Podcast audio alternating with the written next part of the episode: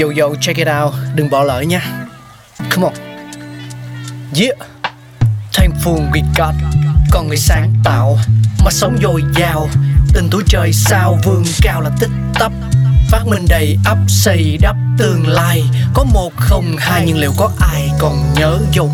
Xin được gửi lòng biết ơn vô hạn đến những con người không ngừng sáng tạo, mang đến những phát minh mới thay đổi cuộc sống. Thankful we got.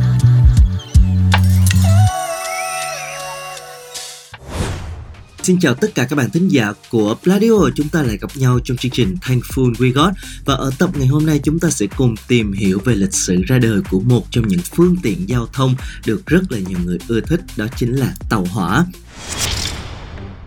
đây là một phương tiện giao thông đường sắt sử dụng động cơ chạy trên đường ray để vận chuyển hành khách và hàng hóa. Tàu hỏa được phát minh vào đầu thế kỷ 19 tại Vương quốc Anh và đã nhanh chóng trở thành phương tiện giao thông phổ biến nhất trên thế giới. Tàu hỏa đầu tiên được phát minh bởi Richard Trevithick vào năm 1804. Chiếc tàu này chạy bằng động cơ hơi nước và có thể đạt tốc độ tối đa là 10 dặm trên giờ. Sau đó vào năm 1825, George Stephenson đã chế tạo ra chiếc tàu hỏa đầu tiên chạy trên đường sắt. Chiếc tàu này được gọi là Rocket và có thể đạt tốc độ tối đa 29 dặm trên giờ. Tàu hỏa đã có một tác động lớn đến sự phát triển kinh tế và xã hội của thế giới. Tàu hỏa giúp giảm chi phí vận chuyển, mở rộng giao thương và thúc đẩy sự phát triển của các ngành công nghiệp mới. Tàu hỏa cũng đã giúp xóa bỏ sự cô lập của các vùng miền và tạo điều kiện cho con người giao lưu học hỏi lẫn nhau. Ngày nay, tàu hỏa vẫn là một phương tiện giao thông quan trọng trên thế giới. Tàu hỏa được sử dụng để vận chuyển hành khách và hàng hóa trên khắp thế giới. Bên cạnh đó, tàu hỏa cũng được sử dụng để phục vụ cho mục đích du lịch và giải trí.